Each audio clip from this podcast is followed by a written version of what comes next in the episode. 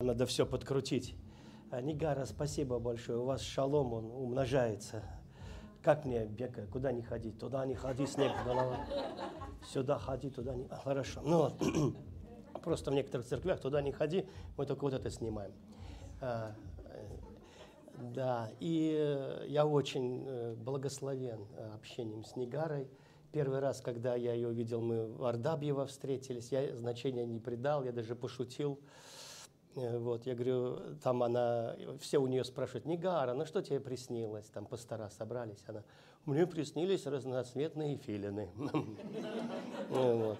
Ну и все сразу истолковали, это многоразличная благодать Божья. Вот. А, ну, в оригинале разноцветная написано, да, вот они, цветные филины.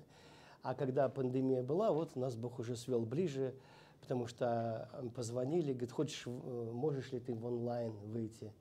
А я, кстати, в пандемию не хотел в онлайн выходить.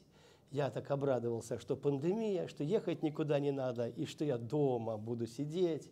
Вот. И, а, э, говорит, не Гарри сон приснился. И вот в этом сне, а я как раз заболел этой короной. Вот. И в этом сне она увидела, что как бы я укладываюсь на ее кровать, ну, вот, а у нее просто называлось «Листья исцеления». Она говорит, пастор Сергей, ты случайно не болеешь? Я говорю, ну есть такое, ну вот ты исцеляешься сейчас. Я два дня всего поболел, ну, вот этой короной, вот, и закончил. А потом уже везде ездил. И самое интересное у меня началось именно вот когда коронавирус начался, я никуда не ездил, а денег у меня стало больше. А, Я никогда-то, я даже не знал. Знаешь, иногда ты знаешь, конечно, Бог живой, но что, настолько живой, знаете, это, э, потому что я ничего, у меня никаких данных о моих банковских картах, я просто, ну, не знаю, у меня пока веры не хватает. Вот, ну, а, э, у меня брат, он уже, у него телеграм-канал приват, платный. Вот. А я знаю, что ему Бог сказал так сделать, потому что мы с ним разговаривали, он так слышит Бога. Ему Бог сказал, делай что-нибудь, если у тебя денег нет, потому что ну, никто не знает, куда их дать. И вот. А кто хочет, тот даст. И у него за счет вот приват-канала его, он хотя бы уже не зависит а, от зарплаты там, или еще от чего-то, более свободным себя чувствует. А если у тебя деньги появляются в жизни, ты уже в землю не смотришь, понимаете, там под ларьком там уже ну, не, не шебуршишь, да. Ты, смотришь, ты как-то, это дает тебе свободу. Аминь. Свобода очень важна. И вот пер- э, ну, в первом веке вот, древние христиане, да, да вообще философы вот в том время, они не понимали свободу как выбор. Ну, вот. Мы говорим, человек имеет свободную волю. Да нет у него никакой свободной воли, никогда не было. Ну, она в райском саду недолго была и потом закончилась. И потом уже все делают не то, что хотят. Понимаете, да? Желание добра есть, а вот воли не хватает, чтобы добро совершить. Потому что закон греха и смерти живет внутри и заставляет тебя делать не то, что ты любишь, а то, что ты не любишь. Понимаете, да? А потом в конце любить то, что ты не любишь. Вот, поэтому свободу люди подразумевали как независимость, не как выбор. Да? Выбор – это шизофрения. Ну, Потому что раньше вот приходишь в магазин в Советском Союзе, да, и ты свободный человек, купить скороходы, ну и вот, э, ботинки такие, потому что других больше нет. И, и тебя ничто не мучает. А вот как появилась за граница, мы сразу стали мучиться, потому что мы поняли, люди живут круче, я тоже так хочу, а у меня так не получается. А раньше все такие ну, более свободные даже были. Вот, потому что свобода не подразумевает выбор. Выбор подразумевает а, ой, люлю, ну вот, раздвоение. Понимаете, раздвоение. А раздвоение это всегда война, раскол внутри себя. Поэтому, когда Адам был голый и не стыдился, у него все было хорошо. Пока мнение не появилось второе, ешь, и ты будешь как Бог. И тут тринк, вот. И он э, пошел, в общем, короче говоря, в печаль. Вот. И Бог хочет, чтобы мы были счастливыми. Аминь. Ну, у нас много помыслов. Много-много помыслов. Даже подумать некогда. Просто целый рой помыслов. А как дальше жить? А что будет? А я кто? А к чему меня Бог призвал? Знаешь, раньше ну, никто так не думал. Вот человек, который носил тапочки фараону, у него не было двойной мысли. Он носитель тапочек фараона. Вот. То есть у него, а я, какое у меня призвание? И он вообще не парился. Сегодня человек так загружен, вот, вот просто колоссально загружен. То- что будущее, что на прошлое. Даже Иисус сказал, не заботьтесь о завтрашнем дне. Нормально эта морковка, она слышно? Вот. Не заботьтесь о завтрашнем дне, завтрашний сам будет заботиться о своем. И нам это трудно понять, э, потому что мы не умеем не заботиться. И, и поэтому мы такие печальные, потому что нас беспокоит прошлое. Беспокоит прошлое. Вот. Люди некоторые все время живут в прошлом. Их кто-то бросил, кинул уже давно, но они это не кинули. Это все внутри них, вы понимаете? Вот, все внутри них. А потом их беспокоит настоящее, потому что в настоящем ничего не получается. А в будущем кажется, что все будет еще хуже. И человек очень перегружен, и счастливым ему быть трудно. А когда ты смотришь на младенца, видели младенца? Вот и недавно Анечка снимала внучку мою, Николь, так, и играла с ней. Только у младенцев бывают такие беззаботные глаза. Вот знаешь, если он, он вообще не в курсе, что сейчас война, кризис, девальвация рубля, доллара, а, в общем, угроза Третьей мировой, конфликт с турецким правительством, э, там еще что-то, знаете, и так далее. Вот, то есть дети, они не живут этим вообще. То есть они живут мамой. И Господь сказал, кто будет жить мной? Аминь. Это очень просто на самом деле. Это просто такое, люди говорят, ты должен посвятить себя Богу. Вот эти все вещи. Это не что-то такое, знаете, вот супер посвящение. А, это значит умножить молитву, посты, меньше жрать, больше читать Библию, это посвящение Господу. Нет, он не это имел в виду. Иисусу часто грустно от наших выводов, когда он что-то говорит, потому что выводы мы делаем свои собственные. Ну, он просто говорит, наслаждайся мной, живи мною. Ну, ведь говорит, прибудь во мне. И мы тут же не понимаем, что значит прибыть. Прибыть, как прибыть, как в него вбыть, как в нем быть, как быть дальше. Еще надо и прибыть в нем. Йоксель, моксель. Я думал, просто живи. Вот. В то время как э, ну, на самом деле наши дети пребывают в нашей любви, и они даже не молятся нам, то есть они просто живут, понимаете, да? И это и есть молитва, это и есть настоящая жизнь. Ну, то есть, когда ты пребываешь в Его любви, э, ты знаешь, что тебе открыто все, твой холодильник, твоя, ты обеспеченный, ты, о тебе заботятся. Тебя не бросили на произвол твоей собственной сомнительной веры, понимаете? Если будешь верить, все получится. Ты вот еще одно бремя. Как же мне теперь верить? Я и так сомневаюсь во всем. И теперь, если, конечно, братан, если бы ты верил, у тебя бы все получилось. Эх, жалко, веры тебе не хватило, поэтому помрешь раньше времени. Ну, что делать? Не ты, так следующее поколение. Вы знаете, и мы очень часто ну, попадаем под что-то, что мы насочиняли. Я часто думаю, что даже вот такое выражение, когда-нибудь слышали, знаешь, почему у тебя сейчас не очень все получается в жизни. Потому что у тебя пока еще нет личных отношений со Христом. Но если ты наладишь личные, ли, это очень важно, не просто общественные, личные, пойми, у тебя должны быть личные отношения. У тебя есть личные отношения с Иисусом Христом? А, понятно, почему так все васабисто. Это такой японский хрен. Васабисто у тебя, потому что у тебя нет личных отношений со Христом. Вот это выражение «личное отношение со Христом» появилось недавно, сто лет назад. Раньше христиане не знали, что у них должны быть личные отношения со Христом.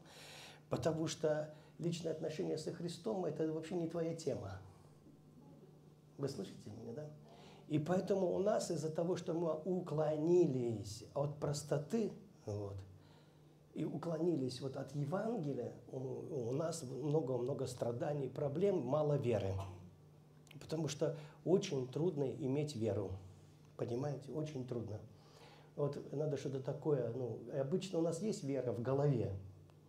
Мы в голове веруем в исцеление. Жалко только, что не проявилось. Вот. Понимаете, ну, то есть у нас есть в голове. И вот э, мне кажется, что когда человек спасся и пришел к Богу, сатана сказал, Йоксель, Моксель, он от меня ушел. Он прям, в, ай-яй-яй, в церковь пошел. Можно я с тобой буду в церковь ходить? Я, я вообще о святости все знаю. Вообще о вере я тебя научу, как верить. Я тебя вообще наставлю на путь истины. Вот, вот тебе истинная пентаграмма. Ты у меня будешь просто... Сейчас пока ты, конечно, не можешь, у тебя мало веры. Я понимаю, ты мало Библию читаешь. Но ты подначитаешься, поднакачаешь веры, поднамолишься. Просто ты мало молишься. Согласен, согласен. Вот видишь, а когда ты будешь больше молиться, у тебя будет больше веры. Понимаешь? Это очень связано, взаимосвязано. И ты такой, да, вроде звучит-то правильно. Ну, вроде правильно звучит. Надо, ну, действительно. Он у Якова, говорят, в, апокриф, в апокрифах. Колени были, как у верблюда. Постоянно человек молился. У тебя, как у девочки. Ты никогда, у тебя даже мозоли нет. Ну, вот, ты должен ну, реально посвятить себя. Ну, а посвящения не хватает. Вот в чем дело. Не хватает у тебя посвящения. Это пока. Но однажды, однажды, не сегодня. Сегодня ты, сегодня да. Сегодня не получается. В будущем у тебя придет посвящение, реальное посвящение, и вот тогда у тебя будет вера, все остальное, чудеса, ты исцелишься. Ты же не отрекаешься от Христа? Нет, не отрекаюсь. И в итоге, короче, 30 лет проходит, ты такой сидишь, циничный, скучный, тебя ничего не вдохновляет, ты все попробовал, и все попробовали тебя. Знаешь, как сказал мой друг, потому что мы все попробовали, чтобы церковь росла, домашние группы, семинары, выездные, пост, а, лидерские курсы, G12, светофор, эм, целеустремленная церковь, я не знаю, там, ну все, визуализация, ну я не знаю, все, картография. Мы с кровью Иисуса Христа опрыскали весь город. Ну вот, и знаете, мы связывали дьявола в небесных сферах, в подземелье, везде. И ты уже сидишь такой, знаешь, такой, как сказал мой друг, э, мы как изнасилованные наложницы царя Давида. Живем уединенно, царь к нам не заходит. Знаете, и, и иногда мне кажется, что обновление покаянием, помните, как трудно, Павел говорит, обновить покаянием те, кто познали там. Мы сразу думаем, о, это, наверное, вот эти блудники, грешники отступили от Христа. И теперь их трудно обновить покаянием. Этих как раз-таки легко. А вот тех, кто уже попробовал все, понимаете, и уже стал равнодушным, циничным, абсолютно без, ну, нерадостным. И я очень это часто встречал. Это, это вообще повседневная болезнь. Это круче, чем коронавирус. Приезжаешь в какую-то церковь, не у нас, даже за рубежом. Мы едем в Рейдинг, там, знаете, Бефел, Мефел, пророческое служение, мы туда хотим.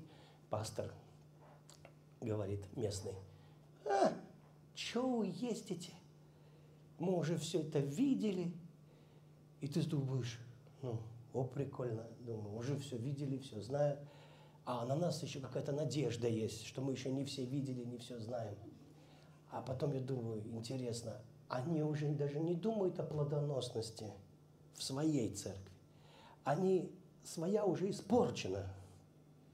А вот миссия, вот эти племена – которые не в теме. Еще Христа не знают. Мы их тоже доведем до этого состояния. Ну, они сейчас горят. У нас народ теплый, народ виноват. А вы никогда не думали, что народ не виноват? Что виновато послание? Никогда не думали. Потому что Библия говорит, вышел сеятель семя сеять и посеял пшеницу, а после него пришел враг и посеял плевелы. Все духовно, все выглядит как бы да, как бы за Бога, но в итоге нет пшеницы, пустые колосья, плевелы просто, нет плода. И поэтому, когда мы сегодня заново пытаемся осмыслить Евангелие, это нормально. И горе заключается в том, что мы Евангелие сделали двухсторонним. Я сам так учил. И, и я понимаю, что в 2014 году, когда я пол, ну, просто прослушал пророчество Пол Кейна, что многие лидеры харизматических пятидесятнических церквей не войдут в следующее пробуждение. Вот. И Иисус и Пол Кейн, они стояли и видели такую аудиторию на где-то две трети спортзала. Все сдавали тесты, и сдавали бодро, сдавали, как будто все знают – в это время Господь сказал, они не войдут в следующее пробуждение. Они не учились в моей библейской школе. Я очень напугался, потому что я, меня как будто выстрелили. Я побежал молиться, прямо побежал.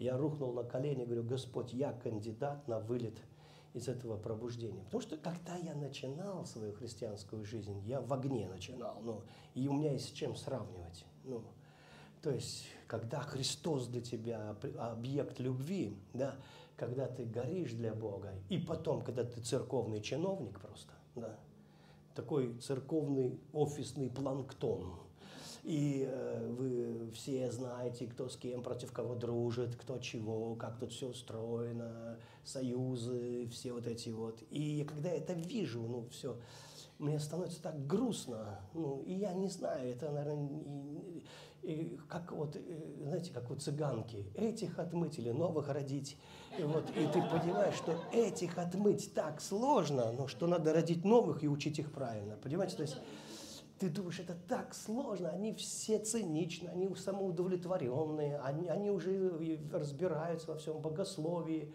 они как плевелы, там просто нет пшеницы, там все выглядит духовно – и я не хочу вот в этом, я не хочу, я, это просто какое-то горе. А, для меня это горе. Ну, вот. И я просто говорю, Бог, пожалуйста, пожалуйста. И ночью он мне дает сон, и в этом сне, в общем, сокращая его, я понимаю, что мне дают возможность, шанс войти. И вот тут и началось, потому что вот то, что Негара говорит, послание благодати, я так ну, не, не, не считаю про себя, что я посланник благодати. Вообще не думаю. Мне Бог сказал следующее. Это то, что мне Бог сказал, что я буду делать. Это был 92 год вообще. Он мне сказал, ты покажешь сердце Отца этому поколению и научишь мой народ любить Иисуса. Вот что мне Бог сказал. А то, что это связано с благодатью, это как бы побочка.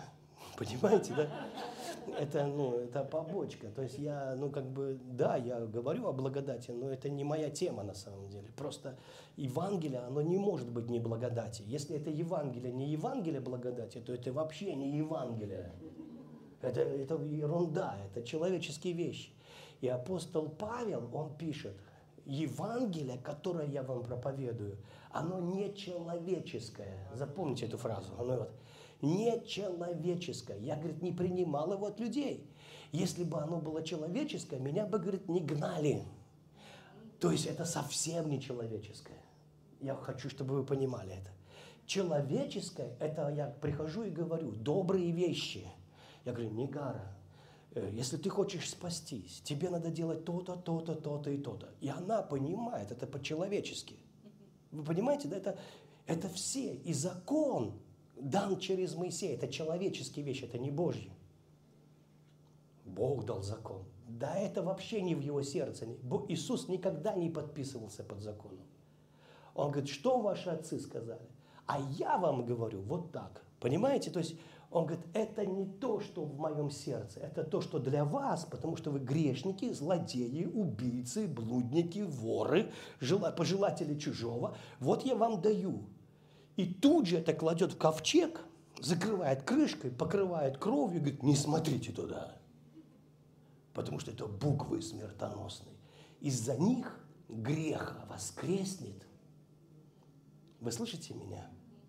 И будет вас жалить, потому что вы теперь знаете. Раньше вы не знали, не пожелай. И поэтому вы желали, и вас грех не кусал. А вот теперь он будет, а, вот так делать.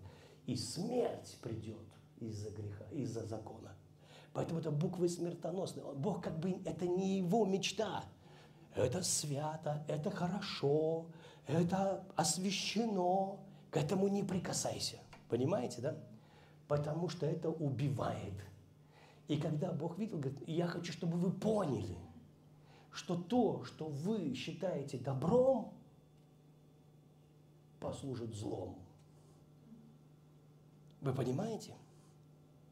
Это дерево добра и зла. И Павел пишет, Дья, это грех взял повод от закона. И смерть воскресла, чтобы и через и воскресила смерть этих людей. То есть грех взял повод. И поэтому этого никогда не было в сердце Бога. Никогда.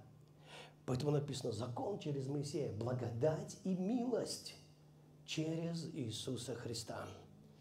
Бога никто никогда не видел. Сын явил Отца. То есть никогда Иисуса распяли по закону. Понимаете? Его левиты распинали, самое жестокое колено, который Левий, который, извиняюсь, убивал людей просто так, и который, ну, как бы, был, вот все эти законы и заповеди, они именно законным образом фактически распинали, потому что он противоречил тому, что они, как им казалось, говорит Моисей. И это все была, эта система, структура репрессивная, вот эта вот законническая, она Иисуса перемалывала, и Он позволил этому быть, чтобы уничтожить закон полностью, чтобы, исполнив его, закончить с ним, и чтобы вы жили Иисусом. Понимаете? И смотрите, что происходит.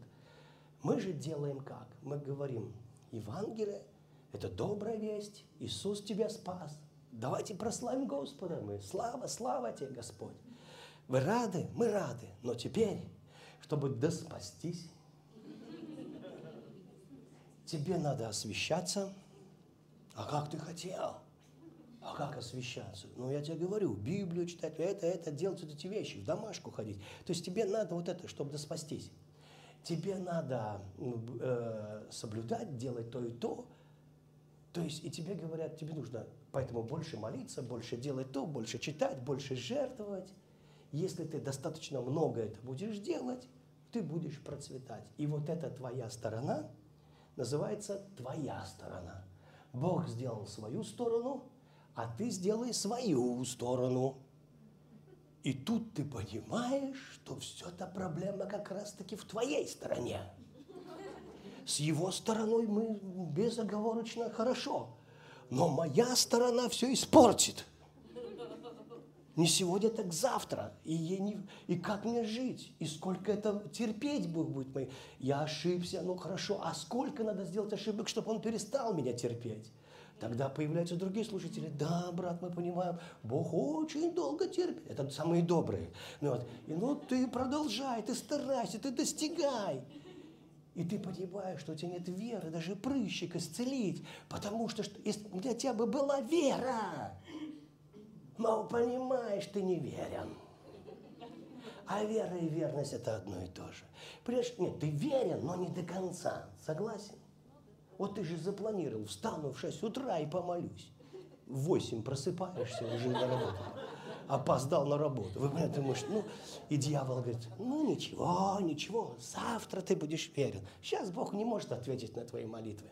Не-не-не, не, не потому, что не хочет. Что ты, он добрый у тебя веры не хватает.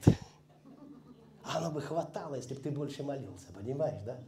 И еще ты не очень послушен. Брат, брат, это важно. Непослушание – это тоже колдовство. Я не говорю, что ты колдуешь, но подколдовываешь. Потому что ты не очень послушен. А если бы ты был очень послушен, видите, твоя сторона все портит. Видите? И мы со своей стороной так Богу и премся. Ну, ну, Господь, вот, мы как Каин, со своими фруктами все время, понимаете? Прими, Господи, ну его. И как бы наши жертвы, вот, наши молитвы, наши посты. Не понимая, что Евангелие – это очень радостная весть. Она совсем не про тебя. Да, у него две стороны. Да, у Евангелия две стороны. Поэтому Иисус пришел как Бог. Как Бог. Он умер будучи Богом. Его кровь не человека. Его кровь настолько могущественна, что она искупила все грехи. Мы радуемся? Но он был и человек. Поэтому он вместо тебя был послушен. Зная, что у тебя с этим проблемы. Он был послушен вместо тебя. Аллилуйя! Поэтому, когда ты приходишь к трону благодати, не приходи туда со своим послушанием, ты все испортишь. ты все испортишь просто сразу, у тебя будет сомнение. Приходи и Иисус, вот почему написано, вы имеем дерзновение приходить к трону благодати путем новым, не путем закона, а путем новым и живым через Иисуса Христа. Он меня лишил сомнений. Понимаете? Если ты себя припишешь в эту историю, А я хочу сказать, товарищ, вас здесь вообще не стояло. Если ты себя припишешь, грех или свою добродетель, ты начнешь все портить. Если ты приходишь на основании своей добродетели и говоришь, Господь, я был верен, я молился целую неделю, то ты вот этот, благодарю тебя, Господи, я не такой, как этот. Ты все время в попадосе, понимаешь? Потому что либо ты приходишь на своей добродетелью, это то же самое, что прийти со своими грехами. Павел говорит, Христос умер, и я, меня больше нет. Я не прихожу на основании меня. Поэтому Петр говорит, вы что так смотрите на меня, как будто я его исцелил своим благочестием.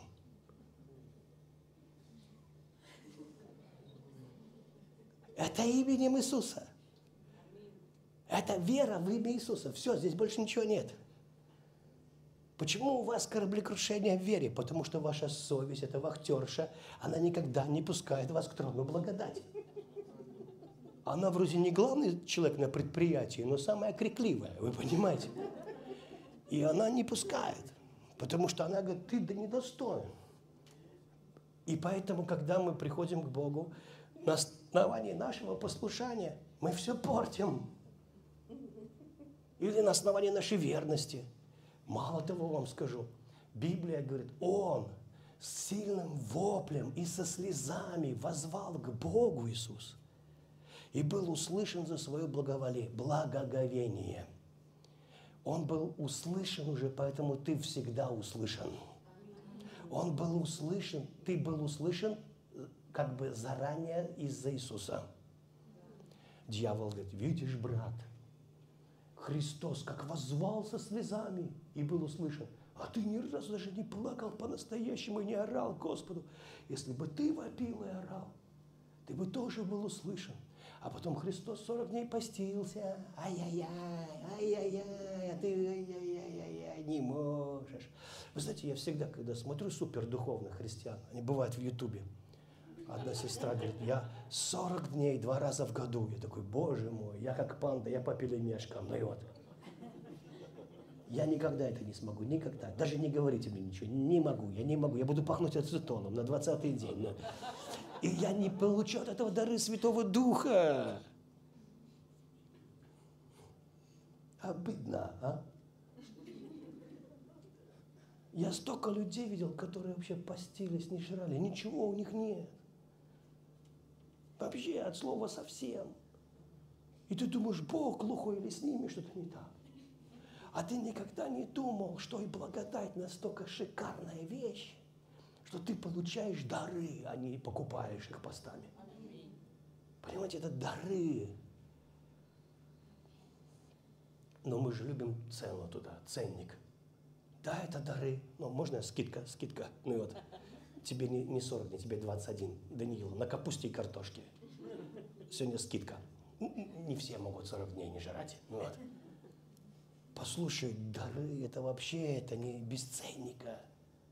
На них нет, это дар. И мало того, Иисус Христос не только был послушен за место нас, и его послушанием, непослушанием Адама нам всем вменилось непослушание. Тут нет человека, которому бы не вменилось непослушание Адама. А почему вы думаете, что вам не вменилось послушание Христа? Это мистика, да? Это и есть Евангелие, оно не человеческое. Это не человеческая история. Твое послушание – это человеческая история. А его – это не твоя, это его история. Мало того, что Иисус Христос был послушан, верен – до смерти и смерти на кресте, если он на пыточном кресте, где мы бы с тобой секунду не продержались, все бы рассказали, предали всех, и пароль, и все. Ну, и явки. Понимаете? Мало того, что он на пыточном кресте от тебя не отказался, как сейчас он может тебя оставить? Понимаешь, что это невозможно? Ты понимаешь, что это невозможно? Ты понимаешь, что вера наша не, э, не от того, что я крутой, а от того, что Он сделал. Убивает все мои сомнения. Мало того, что он был верен, послушал, он же и покаялся вместо нас. На случай, если мы забудем, как каяться. Ты понимаешь, что он вся полнота, все собой наполняющий, что вы имеете полноту в нем, и что он стал грехом, ему вменилось это все. Ты, ты понимаешь, что он покаялся вместо нас, когда он вошел в Иордан, то Иоанн Креститель сказал, это не ты должен сейчас креститься, это я у тебя должен креститься. А Иисус говорит, нет, давай исполним праведность. И он окунулся в Иордан, а все человечество было в нем. Потому что если у тебя вот здесь, допустим, у меня есть проповеди, вся информация, но эта штука вдруг сгорела, сломалась или пропала, то в облачном хранении все есть. Ты понимаешь, что Христос – это облачное хранение каждого имени и каждой семьи на, на земле?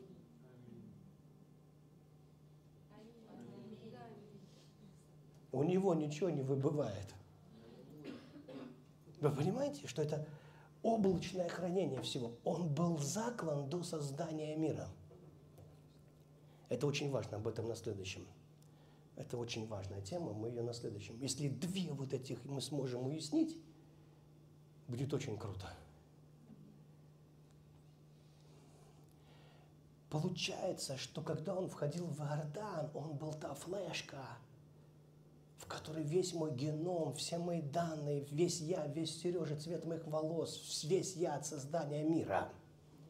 И когда он опустился в воду и встал, я там в нем был в этот момент, покаянный. Он каялся за все человечество. Библия говорит, что а Левий дал десятину Мелхиседеку, когда был в чреслах Авраама. Он вообще еще не родился, еще не сейчас, еще не скоро. Это еще Яков его родит, не Исаак даже.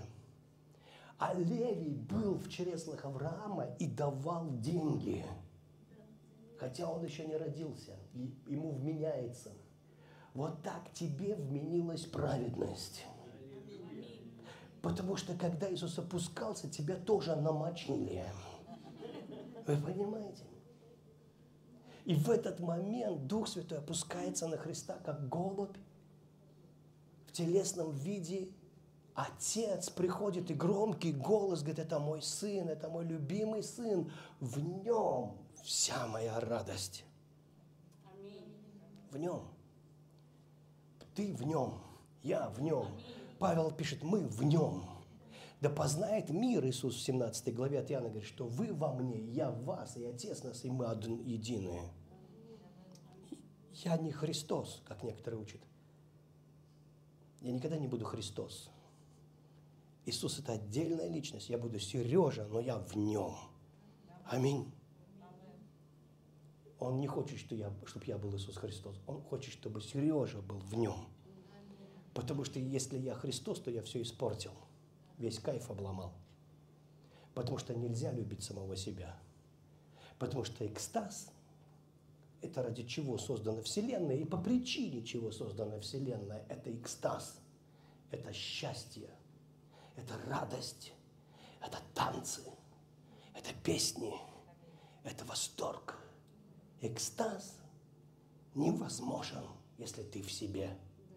Экстаз – это выход из себя – Поэтому отец в экстазе, потому что он в сыне, не в себе. Он говорит, это мой сын, в нем вся моя радость. Понимаете, да? Ромео в экстазе, потому что он не в себе, он в Джульетте. Понимаете, да?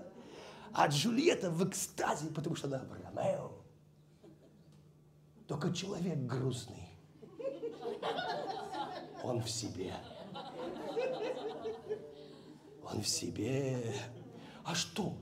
А что они про меня сказали? А почему меня не позвали? А почему меня обломали? Ай-яй-яй-яй-яй.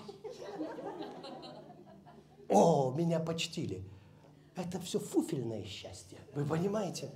Настоящее счастье – это не тебя почтили, это ты в других. Аминь. Аллилуйя. Поэтому Иисус говорит, я в Отце, Отец во мне, а Дух Святой. Дух Святой никогда не славит себя. Он славит Отца, Он славит Сына. Поэтому, когда ты читаешь, славьте Господа. Это не Бог, Отец говорит, славьте меня, славьте меня. Это Дух Святой говорит, славьте Его. Аминь. Вы знаете, что Писание Духом Святым дано? И поэтому Бог не нуждается, вот, чтобы ты Его славил. Это ты нуждаешься. Потому что это твое счастье. Вот сегодня Тонечка проповедовала, а я наслаждался в комнате у себя. Аж не смог стоять. Потому что я его славил, и, и сам же счастливый. Аминь. Потому что нельзя быть несчастным, если ты его славишь. Аллилуйя. Это как наркота. Ей все равно, что ты ее куришь. Это тебе не все равно. Аминь.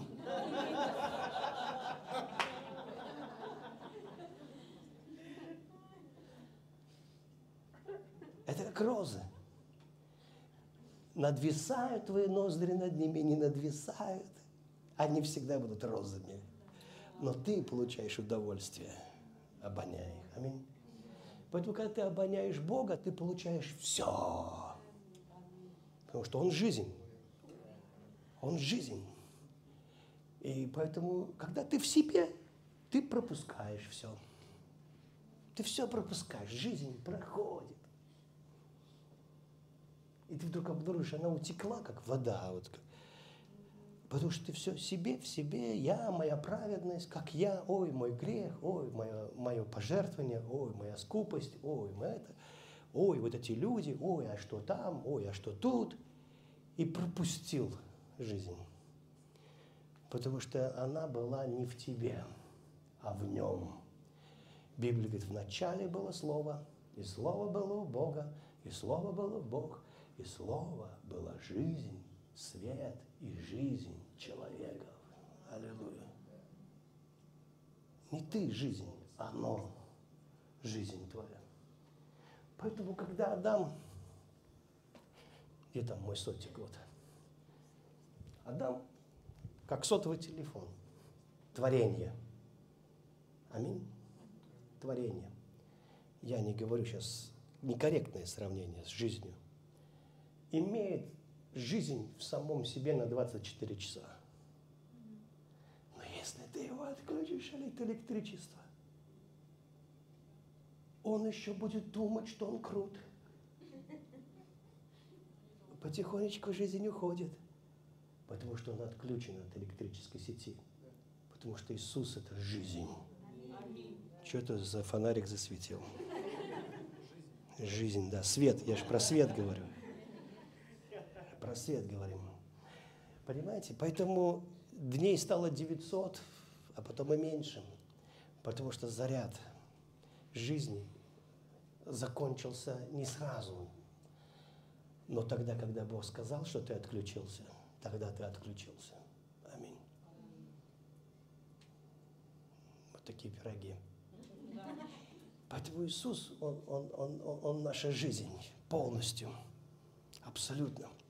К сожалению, христиане сделали Иисуса маленьким таким предбанником в их путешествии по религиозным комнатам. Они пришли, о, Иисус, как тебе Иисус? Это кайф. Пойдем дальше. И пошли, кто куда. Кто в шафар дует, кто еще чего-то, кто там еврейские буквы изучает, кто там еще что-то делает, кто там по кустам лазит, кто-то там брахмапудра полная, все по группам, и там где-то стоит Христос. А, э, ну ладно, ну ладно. Понимаете, он, он и есть все, что тебе надо. Даже если ты больше ничего знать не будешь, тебе достаточно. Ты будешь счастливый, понимаете? Павел говорит, я вообще ничего не хочу знать, кроме Христа, распятого причем. Понимаете? Вообще мне не, мне не интересно ни ваши еврейские буквы, флаг вам в руки. Не верьте, вот все говорят, я это все был, я в этом жил, я был у-ху-ху в этом, ребята. Я все еврейские буквы знаю. В шафар дул и все. И сейчас я это считаю мусор. Я, я не против дунуть в шафар, но делать из этого Иисус приходит, знаешь, ну. Иисус такой, я и не уходил, я просто дуешь ты, не дуешь. У меня есть раковина, Негара видела, морская. Ребята, у нее звук страшный.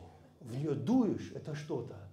И когда я хочу прославить Господа, я там в шафар дуну, а потом говорю, твари морские. Ну, беру эту раковину, славьте Господа. А там звук такой, просто ужас какой. Мне кажется, ад весь аж трясется. Такой морской звук у нее. Вот, знаете, мы просто смеемся, веселимся. Все дышащее дославит Господа. Аминь. Вот, думаю, надо такую еще раковину где-то найти. Мне на, на, в Мексике подарили. Я искал, нигде нет. Большая. Вот звук, я вам говорю, шафар отдыхает. Но не кошерный.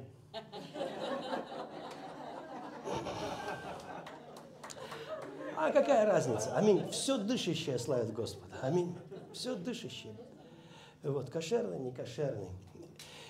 И, и так мы видим, что благодаря Иисусу мы имеем вот этот доступ в святилище. Надежный доступ. То есть в любой момент, всегда мы можем приходить. И теперь мы видим, что Евангелие – это медаль о двух сторонах. Божья сторона, которую исполнил Иисус, и человеческая сторона, которую исполнил Иисус. То бишь это совершенно не наша медаль. Аминь. Аллилуйя. Означает ли это, что я не должен молиться, там, жертвовать и все остальное? Я это делаю. Но я не делаю из этого основания моей веры. Вы слышите меня? Основание моей веры не я с моими делами. Основание – это Христос. И, и один мой знакомый пастор, очень хороший, он видел сон. Он увидел такое фундаментальное христианское здание, а под землей пустота. А он любит строить. И он мне сказал, ты понимаешь, говорит, что я прямо во сне знал, что вот это здание – это наша религия. И что когда оно рухнет, это просто вопрос времени. Но оно рухнет. И сейчас многие видят, они переживают – то, что они смогли успеть посеять, то, что не является Христом. Потому что если ты, ну как бы, закладываешь в основание Христа, то человек устоит. И вот эти ветра, очень часто это ветра учений. Понимаете? И иногда люди такие вещи говорят, и такие ветра дуют, и их слушают. Но это не Евангелие.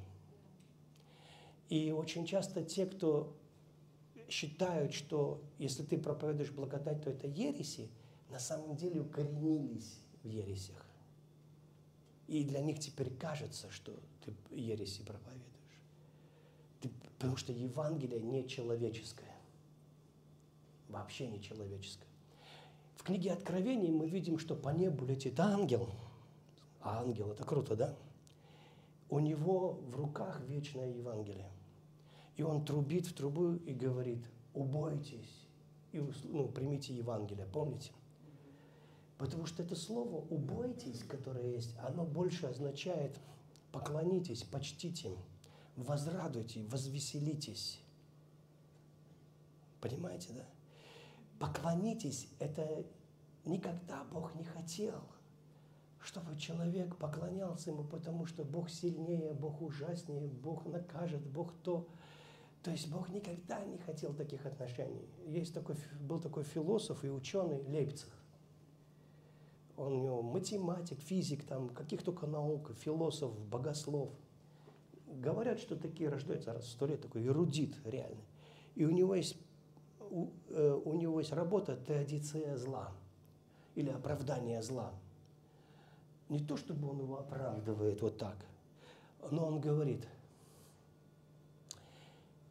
Прежде чем Бог создал вот этот мир, Вселенную, с ангелами, с херувимами, с человечеством, с планетами, да, Он создал самый совершенный вариант Вы слышите?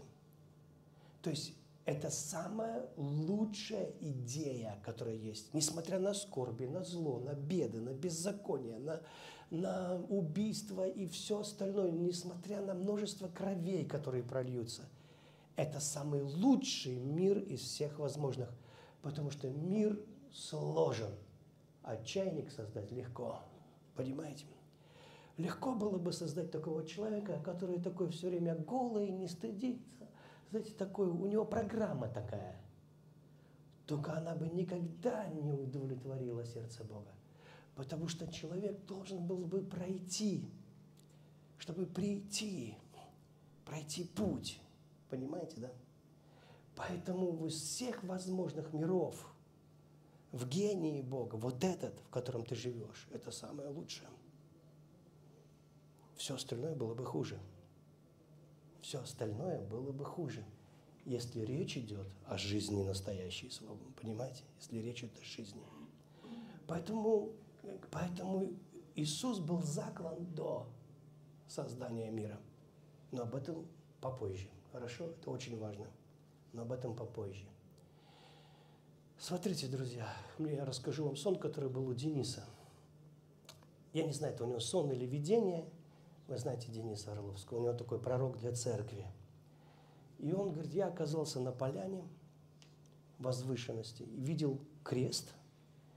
Я только, говорит, не подумал, что это Иисус Христос, потому что э, ноги, говорит, были прибиты вот напротив моих глаз примерно. Причем одним гвоздем, вот как железнодорожные шпалы, знаете, вот похожие, через пятки прям и говорит, я вообще, у меня не было мысли, что это Иисус Христос. Я посмотрел вверх на человека, ну вообще не похож на того Иисуса, который мне обычно рисует кинематограф или вот даже мои фантазии. Он, говорит, больше напоминал, говорит, узбека, скорее всего, чем вот, ну, ну, таких, знаете, люди, которые вот работники, рабочие люди. Это у меня пастор в Китай, когда приехал, и у него чемодан взял, э, китаец, и пастор думал, что это рабочий, потому что он не похож на пастора от слова совсем. То есть в России пастор как-то, ну, видно. Даже бывает издали. Ну, вот.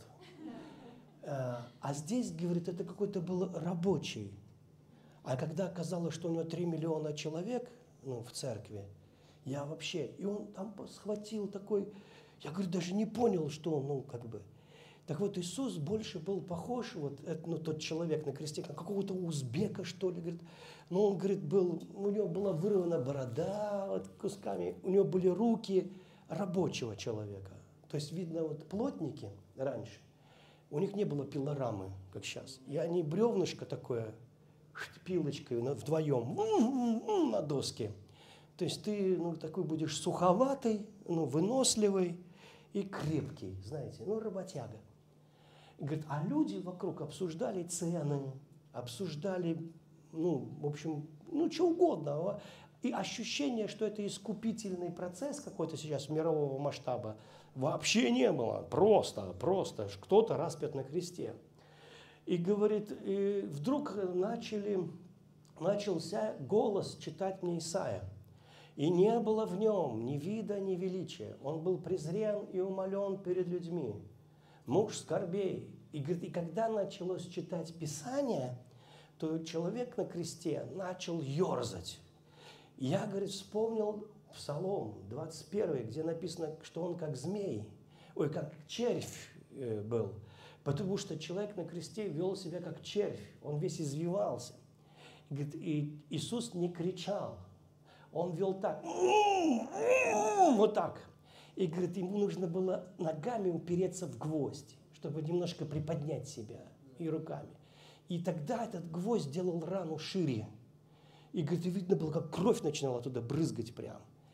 Он пытался, говорит, подтянуться на руках, он весь извивался, потому что все грубо вырубленный топором крест, щепки прям, они ему в мясо вонзались. А, говорит, на спине у него кожи почти не было вообще, остатки можно было видеть внутренние органы, просвечивались. Настолько было все разорвано. это все в плоть вонзалось, и он приподнимал, пытался это как-то. И говорит, это было ужас. Я, говорит, видел, что его лицо избито. Кулаками, чем там его били. Вот, борода вырванная. Вот. И говорит, и вдруг, говорит, в одно мгновение я оказался внутри Христа. И говорит, а вот то, что было внутри, это на самом деле было намного хуже. А, вы знаете, э, вот когда Бог сказал про Иова сатане, только душу его не трогай. Помните это местописание? Смотрите, если у тебя болит тело, это не ты. Это твоя боль, это твое тело. Но когда у тебя болит душа, это ты. И это ад прямо сейчас. И этот ад невыносим. У меня было такое э, переживание в Германии. Я проснулся от сна, из-за которого у меня была паническая атака. Вообще у меня в жизни панических атак не было. Даже когда я застревал в узких пространствах, я как-то мог в себя прийти, знаете, так спокойно, дышим ровно. Ну и вот. Потому что мне казалось, что меня найдут, я туда не вылезу. Я там бывало такое в общем, у себя чуть в доме так не это.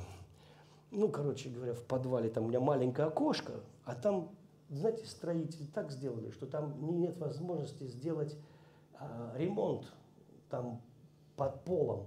И маленькое окошко, я там застрял один раз. А наверху телек громко орет, никто меня не слышит.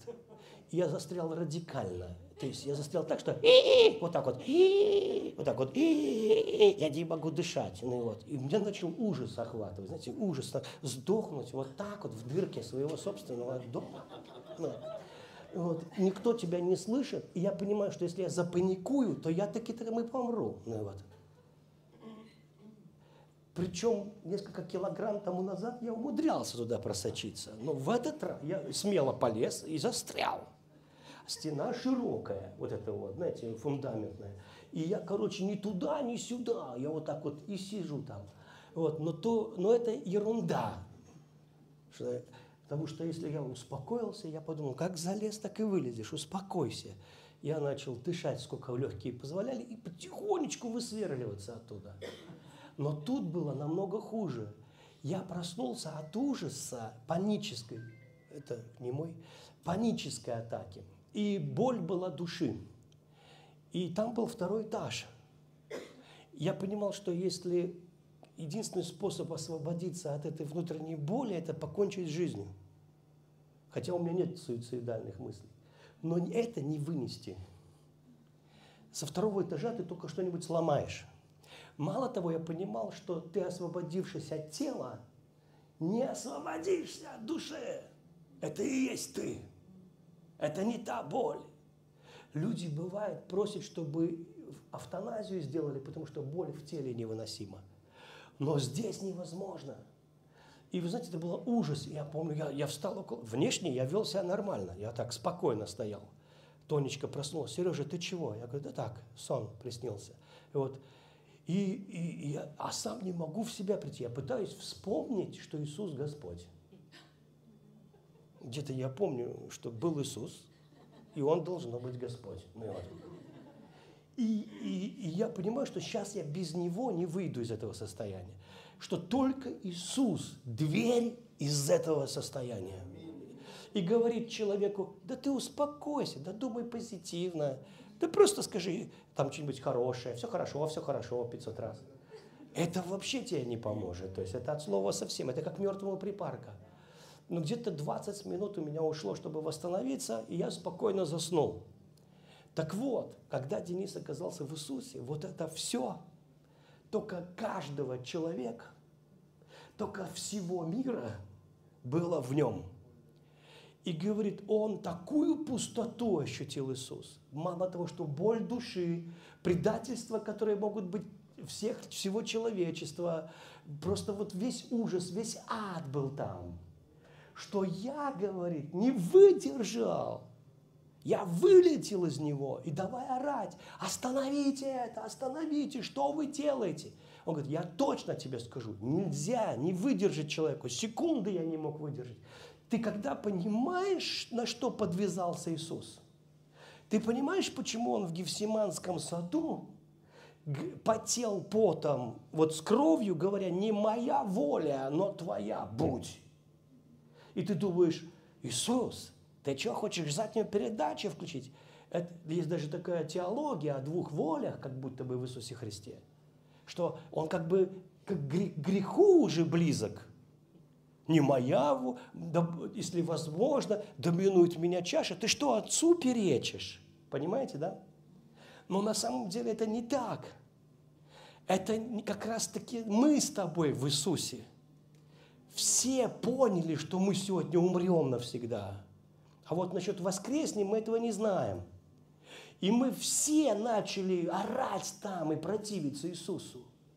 Все человечество захотело жить.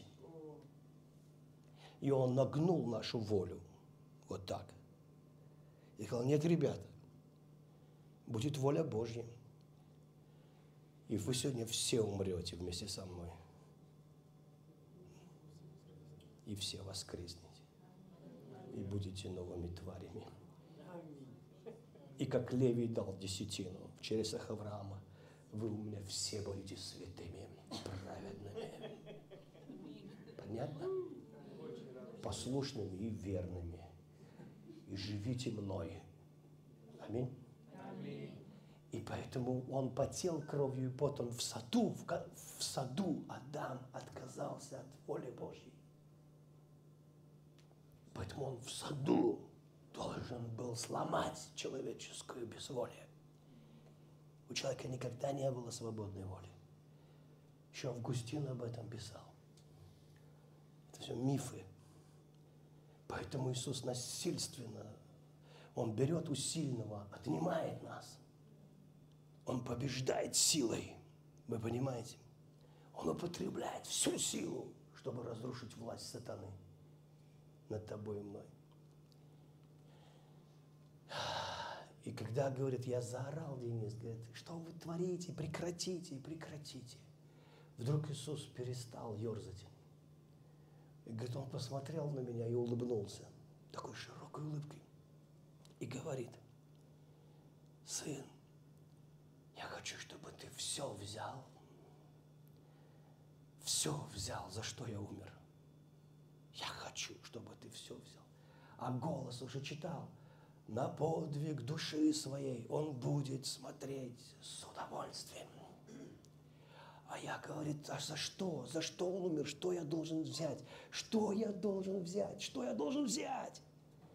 И подумал, что мне надо изучить. Когда я приду в себя, мне надо изучить, что я должен взять.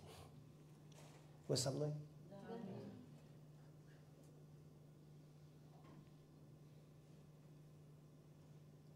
Я скажу вам, что исцеление, финансовое благословение, здравствуйте, рад вас видеть очень. Вот все, все, все, все, за что умер Иисус, аминь. Это даже не вопрос веры. Это принципиальный вопрос. Аминь. Теперь это уже не вопрос веры. Это принципиальный. Ты должен быть богатым. Это принципиальный вопрос. Это не то, что «О, хочу, не хочу».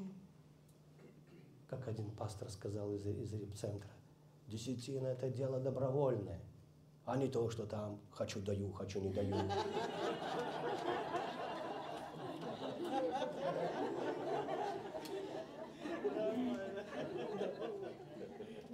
Быть здоровым – это принципиальный вопрос. Аминь.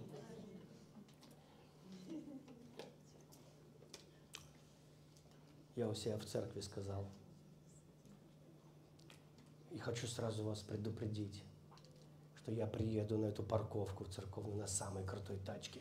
И это принципиальный вопрос. Один парень выскочил. Да хоть не вертолете, пусть прилетает. Не понял Евангелие, аминь. Вот этот швондер в кожанке все время. Давайте их раскулачим. Вы знаете, все время вылезает. И мы, знаете, у нас эта бедность, она, знаете, как программа по умолчанию. И я понимаю, я сам, я сам трудно к этому иду. Вообще все время спорю в голове своей.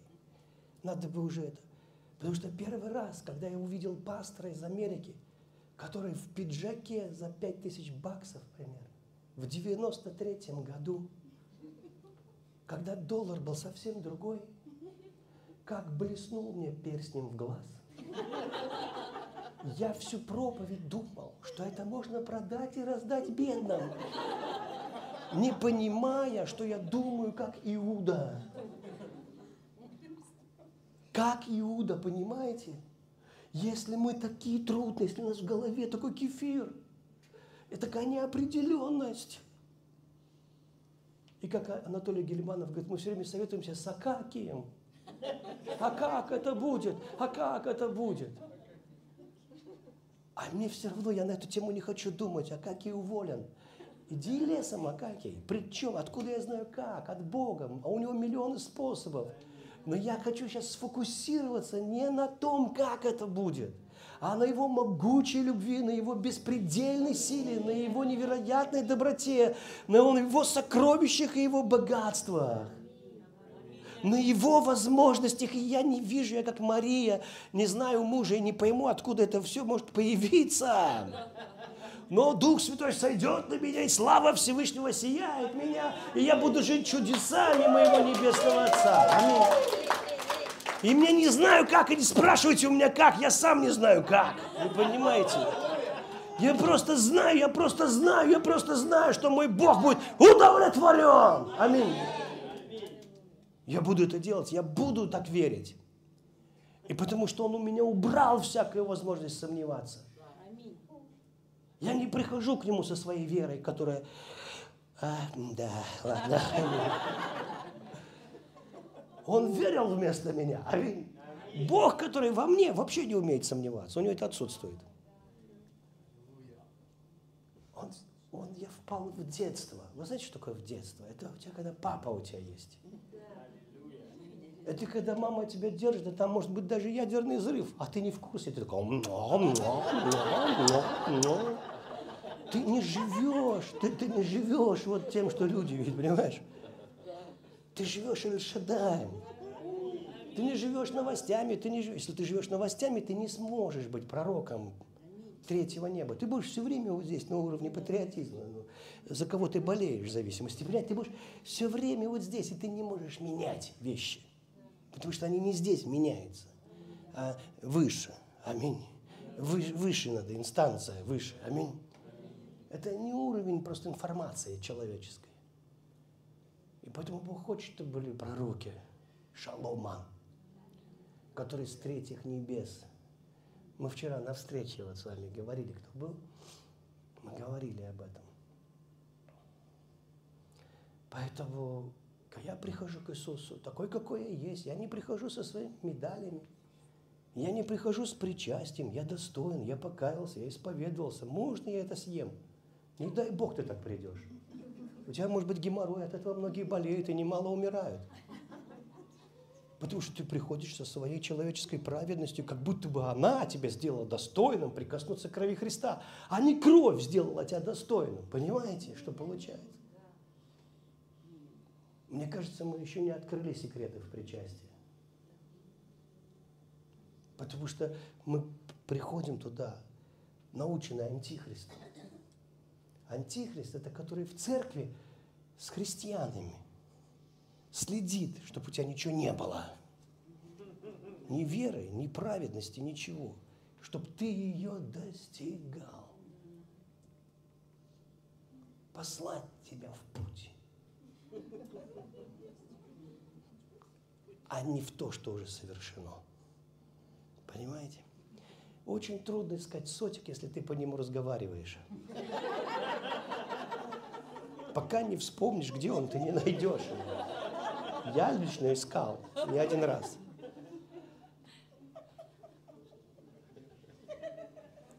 Истина заключается в том, что ты никуда не можешь деться от присутствия Бога. Но нас научили, что мы от Бога отделены. Тебя так учили? Вы отделены. Грехи ваши отделили вас. Понимаешь? Богом он так смотрит на тебя, отвращается у него. Он когда смотрит на него, у него лицо прям само отвращение. Но ты невнимательно читаешь, там написано, что это твой грех отвращает тебя от Бога, а не Бога от тебя. Это твой грех сделал так, что ты думаешь, что Богу ты противен. Если человек идет к проктологу, то проктологу он уже не в одну задницу заглянул, ему все равно. Это тебе не все равно, вы понимаете? Поэтому ты к нему не идешь. А он-то рад тебя видеть в любом случае. Это не он от тебя отвращается, это ты от него не хочешь видеть. Вы просто со мной? Бог никогда не разлучался с человечеством, никогда.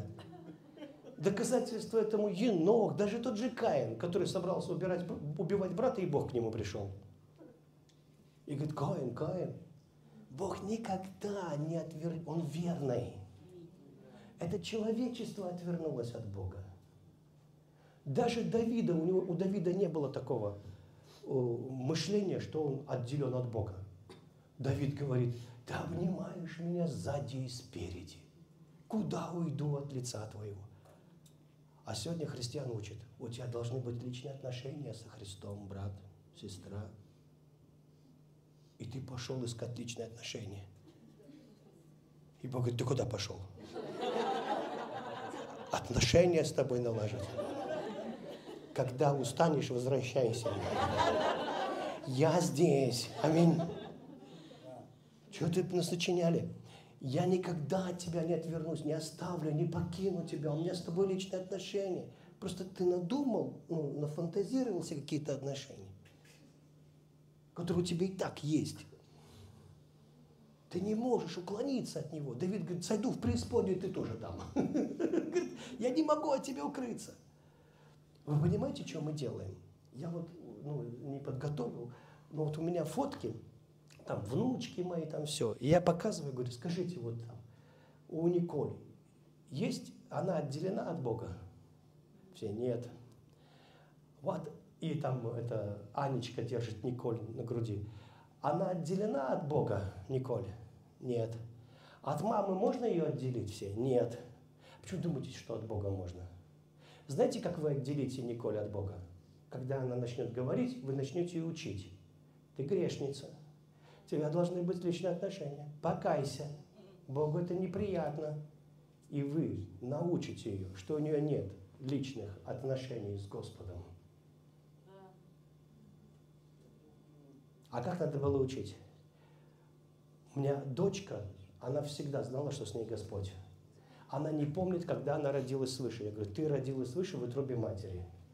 Ты родилась свыше до того, как пришла сюда.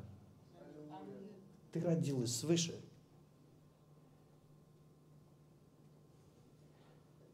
Все такие свыше.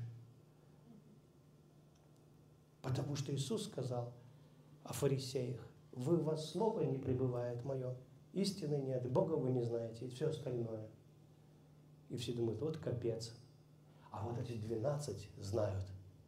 Вообще никто там ничего не знал. Кроме бесов никто не знал, что Иисус Господь. Даже вот он умер, они не ждали воскресения. Они же не ждали, что он воскреснет. Они сами были в шоке, что он воскрес. А он им сказал, что воскрес. Но они не услышали даже. Никто ничего не знал. А потом в 17 главе Иисус говорит, я открою имя твое человеком и еще открою. И пошел в сад Гефсиманский. И там тысячу, от 600 до 1000 человек пришли его арестовать. Иуда вышел, поцеловал, за все человечество. Каиафа принес жертву самую лучшую, которую истинную, кроме что это была настоящая жертва Христос за все человечество. Вы со мной?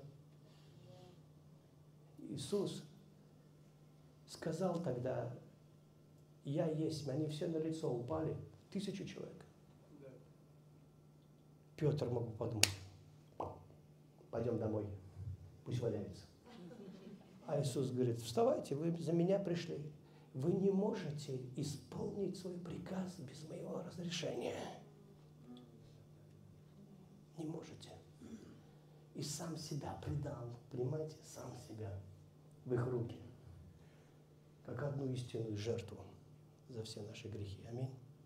Сам себя, за все человечество. Потому что он никогда не отделял себя от людей. Никогда.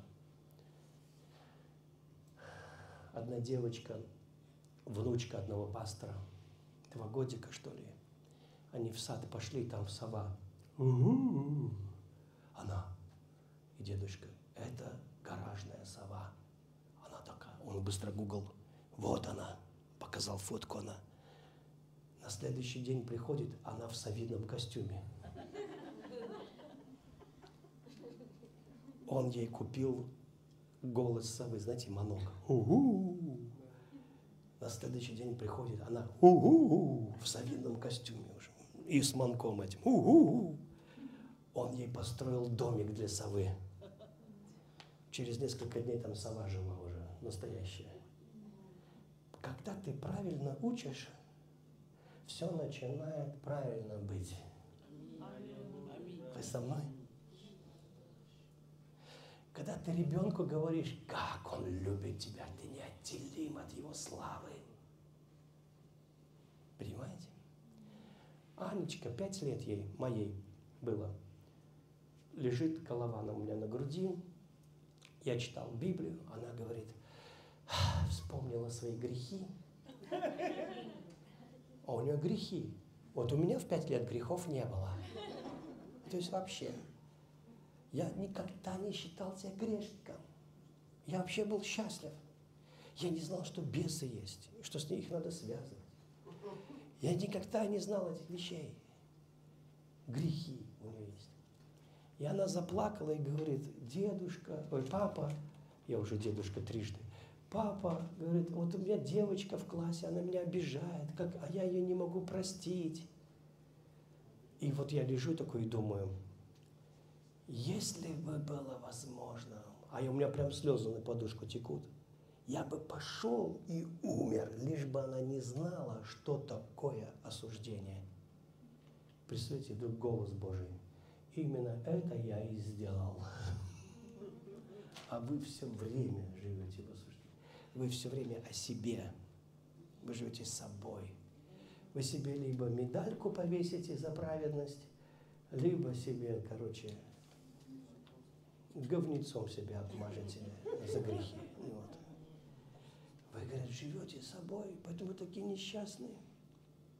А радость, транс, счастье, иступление, блаженство – это выход из себя.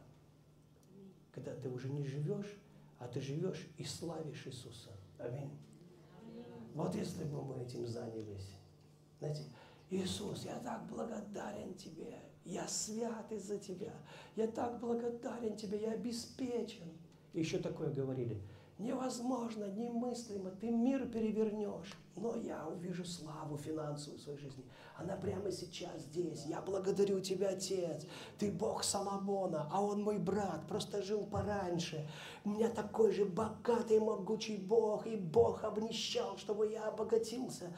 И я так благодарен Тебе. Если бы мы только проговаривали нашу веру, то, что сделал Иисус, и убрали акцент себя. Скажи, ну а как же? А послушными надо быть. Ну, старайся. Но не живи этим, умоляю тебя. А верность – классное качество, будь верным, но не живи своей верностью. А жертвенным – это очень важно. Но не вздумай, чтобы у тебя левая рука знала, что знает правая. Не живи своей жертвенностью, живи его жертвой. Аминь. А если сделаю что-то крутое, скажи, я раб ничего не стоящий, сделал только то, что должен был сделать, во всем виноват Христос. Аминь. Не живи собой, это принесет к тебе много несчастья. Последнее, знаете, мы, когда я в театралке учился, я спасся, ну и там у меня наоборот начало все получаться. Там все говорили, о, все, Лукьянов проф непригоден, теперь верующий, как актер он непригоден. А я такой думаю, ну я вам покажу, ну, что такое в Духе Святом. И, знаете, я стал лучшим. То есть у меня получалось так, как в трезвом виде вообще невозможно. То есть я под помазанием все делал. Я Пушкина читал под помазанием. Народ за волосы хватал друг друга и орал от Пушкина. я просто читал «Унылая пора», «А очарование». Ну вот я не все, они начинали орать, на них Дух Святой сходил. Я еще тогда понял, что Дух Святой не на Писании, а на человеке. Ты можешь цитировать Писание, все такие... Понимаешь? А потом я Зощенко прочитал, и там все на ушах стояли. Одна прибежала, Лукьянов, ты гений, гений. А я убегал от них и говорил, прости, Господь, не слушай их. Это Дух Святой сошел, вообще дура. Ну, вот. Ну прям мне больно даже было это слышать. Прям больно мне это было слышать. Знаете, вот в поезде еду на международный конкурс. Там крутые актеры будут нас смотреть. Впервые своего института я победил и первое место среди зрительских симпатий, и профессиональная комиссия. Обычно это не совпадает. Я туда приезжаю, выхожу читать, а Бог справа где-то стоит и смотрит, как я без него буду читать. Я бык-мык, тырк-бык. Причем я нахватался уже, знаете, наших христианских наречий, когда у тебя американские пасторы тебя учат, и ты начинаешь говорить «Аллилуйя!» и, а другой пастор у меня из Закарпатья был, там вообще непонятно э, венгерско, румынско, украинско, русский, знаете. И ты же слушаешь это, и вот я понахватался вот это, я вообще как будто не просто проф непригоден был, я был хуже. И мне там дали какого-то не первое, не второе, не третье. Я привык первое место. А там диплом какой-то, типа лауреат, ну, как-то это там, типа, ну, знаете. И мне так, а, это преподаватель, которая меня славила, сделала вид, что меня не знает. Мне так это было больно. Я реально, мне больно прям было. Я иду и думаю, вот сволочь, думаю. Вот люди, свиньи. Тонечка идет рядом, ей все такая радостная. Говорит, Сережа, ты что такой злой? Я говорю, да ничего, говорю, просто, говорю, вот надо, только что славила, а сейчас это тыры-тыры. Я говорю, вот как люди переобуваются, вот, вот так вот и предают, там, ну, это, что-то там рассуждаю, и вдруг голос Божий, а чего ты так расстроился? И я сразу понял, я в себе, я в тщеславии. И голос Божий. Тот, кто льстит, расстилает сеть ты в нее попал. И тут я понял, ё-моё, я не готов. Я слабоват. Я чего-то не понял. Понимаете, да? Почему она тебя зацепила, если ты свободен? Если ты можешь радоваться удаче и радоваться поражению, или вообще не радоваться удаче и радоваться поражению – Почему ты такой созависимый от мнения людей? Что ты в себе. Понимаешь, ты не живешь им. И тебе там нахвалили, нахвалили три дня хвалили, и там кто... А в купе ехали, она меня славила всю дорогу. Я от нее в тамбур убегал, плакал. Не слушай, Господь, не слушай, они не понимают. Я помню, как Дух сошел сверху, прям сверху на меня. И люди уже начали смеяться, я еще рот не открыл. Я читал там Зощенко рассказ. Однажды я ехал на велосипеде. А они все как давай ржать. А я еще не начал рассказывать. Я говорю, у меня хороший велосипед. Это английская марка. BSA. Вот. Жалко только, что колеса не все. И там все давай ржать. Хотя на самом деле ничего такого, ну, как бы не было. Дух Святой. Поэтому я думаю, что когда мы припрессовываем себе что-то или начинаем себя унижать, мы потеряем радость. Мы живем какими-то стрёмными вещами, внешними. Внешняя радость от новой машины, от денег, от дачи, от друзей, от всего. Это как бы на самом деле не есть радость, это бонус. Это важные вещи. А когда ты ничего не имеешь и под грозой собрал весь мусор с крыш, который тек от грозы, шифер на голову, знаете, крошки все, танцуешь и веселишься, у тебя только одни сланцы и больше ничего нет, а ты счастливый. Понимаете, это другое. Счастливый от Бога, от жизни, от того, что тебя штырит от Иисуса, а ты наслаждаешься им. Вот Он твое удовлетворит. А все остальное, оно прикладывается. Вот когда мы с вами уйдем на небеса, многие из нас не захотят с Иисусом рядом жить. Ты скажешь, а можно мне домик где-нибудь у пруда с карасями, цветами, подальше от начальства? И Бог скажет, можно. А кто-то скажет, мне не нужен дом, я хочу жить в твоем доме, прямо с тобой. Иисус скажет, можно. Потому что он нелицеприятен, он для всех открыт. Но потому что кто-то полюбил его, а кто-то терпел его всю жизнь. Понимаете? И вот это будет открытие. Ну, такое. Поэтому ты успешен, если ты вот реально может быть, у тебя внешнего плода такого нет. Но позаботься об этом внутреннем успехе. Я уже давно ну, не ищу внешнего успеха. Он сам ищет меня. А, это не моя тема. Моя тема – найти счастье внутри себя. Вот. И вот, когда ты счастливый христианин, ты другим проповедуешь. Даже вообще не проповедуя.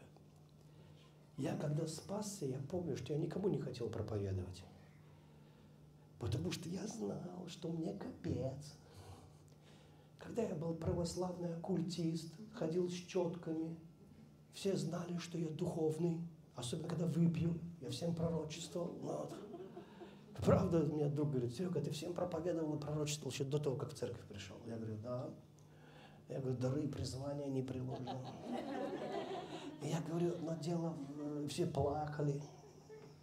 Я говорю, и тебя по именам вот так вот, знаешь, всем. Но по, по сути, потому что мы никогда не были разлучены с Богом. Никогда. Поэтому Павел после слов, когда Иисус говорит, я открыл имя твоего человека и еще открою. Иисус сошел на крест в самый ад – души. Слышите, да? Он как бы сказал человечеству, я хочу, чтобы вы излили на меня всю свою злобу. Я хочу, чтобы вы проклинали меня, пока у вас слюна есть, плевали. Если у вас есть еще что-то против меня, говорите сейчас.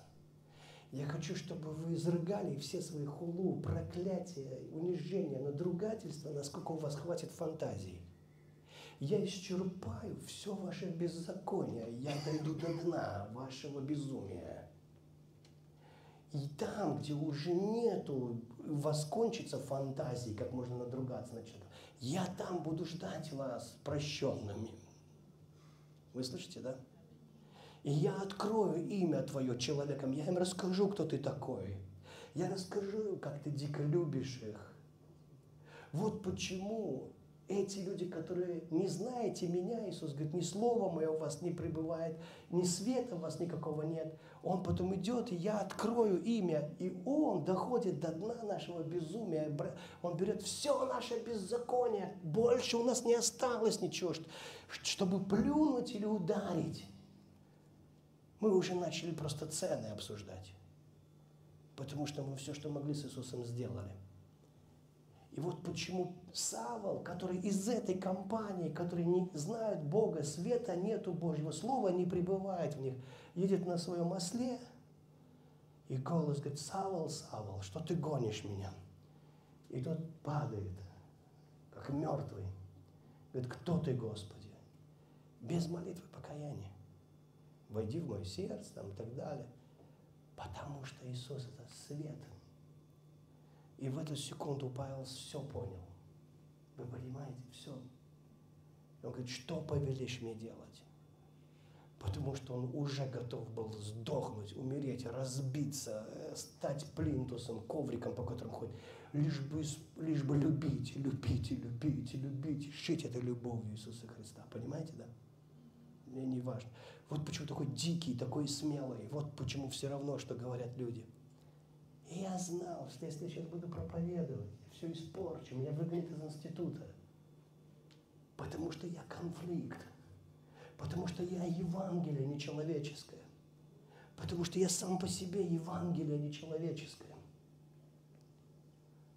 И они спасались не потому, что я им убедительно проповедовал, а потому что есть сила, которая это делает вместо меня.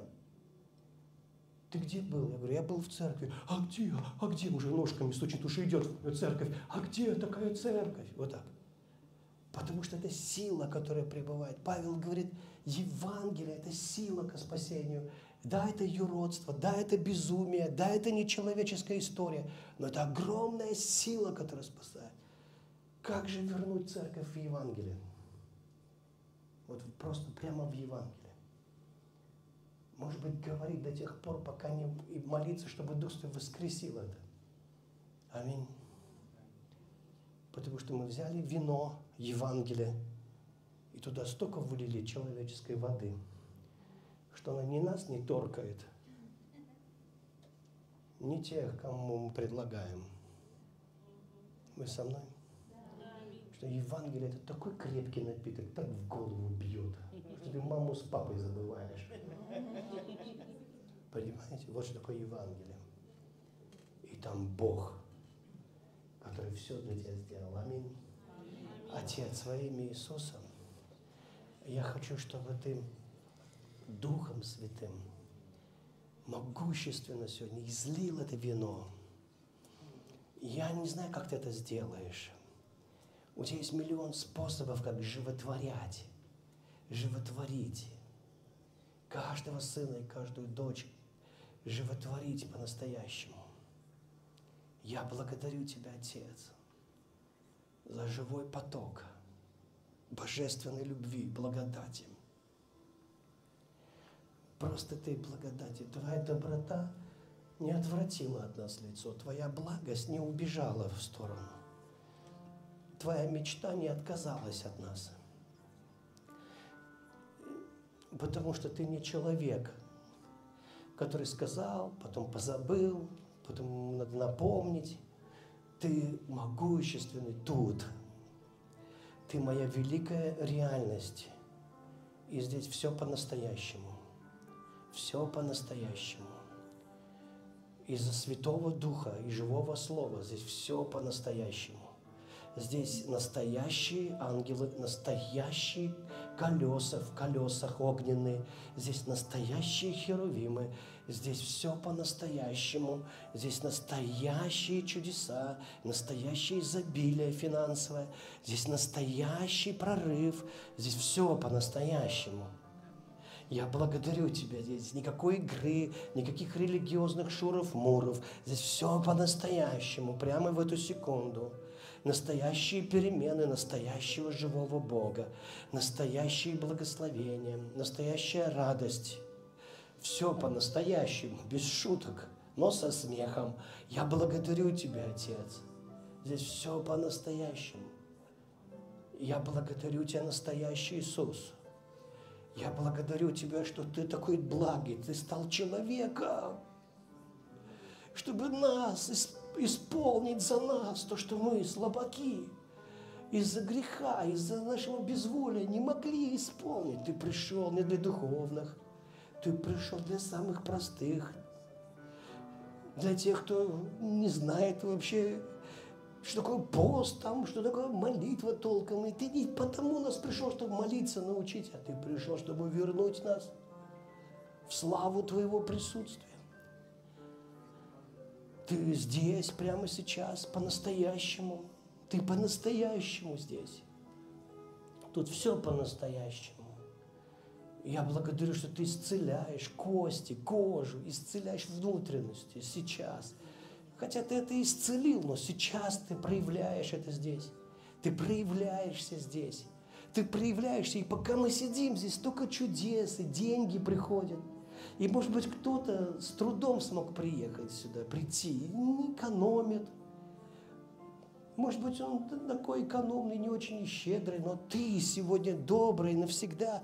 Ты по-настоящему. Ты по-настоящему восполняешь нужды. Я благодарю Тебя, Отец, во имя Иисуса. Можно я вам кое-что скажу? Я, я помню, я таких случаев много, но я просто, чтобы вас ободрить. Я чувствую, что кто-то приехал, но для вас это не просто было финансово. Вы как бы у вас копейка, копеечка, там рубль. Я знаю, я помню, одна сестра, она приехала из Англии в другую страну, где я служил, в Эстонии. Вот, заняла денег, чтобы попасть на конференцию. Когда она вернулась, у нее все было восполнено уже. В Германии я, мне очень понравилось это свидетельство. Там переводчик, вот такой классный брат. Круто, даже вот немцы говорят, что круто переводит. И я ему говорю, за то, что ты приехал переводить, Господь тебе финансово вознаградит. Он подумал, что я людям в зале говорю. Я говорю, это я к тебе говорю. Ко мне? Я говорю, да, когда ты вернешься с конференции, тебя ждет финансовая награда. И в воскресенье он вернулся, понедельник вышел на работу, и вот он мне пишет, он видео это вырезал, ну, и мне прислал видео, где я это говорю – и говорит, я пришел на работу, а мой начальник говорит, что он повышает мне зарплату ежемесячную. И говорит, я вообще-то, говорит, с октября хочу, но не было возможности. И вышестоящее начальство разрешило сейчас. Дают ему хорошую премию и дают ему повышение ежемесячное на хорошую сумму. То есть, понимаете, то есть, когда ты присутствуешь там, где Бог хочет тебя видеть, ты никак, у тебя будут материальные чудеса. И э, вам очень важно как бы это подмечать. И это не какой-то такой единовременный бонус. Только не советую с Акакием. Просто смиренно согласись. Аминь. Согласись, что это как бы я хотел орать, прямо орать, что Бог ненавидит эти нужды, что Он хочет ворваться, вмешаться – во все, что у тебя есть, понимаешь? Очень. Очень хочет. И пусть он совершает это насильственным образом. Аминь.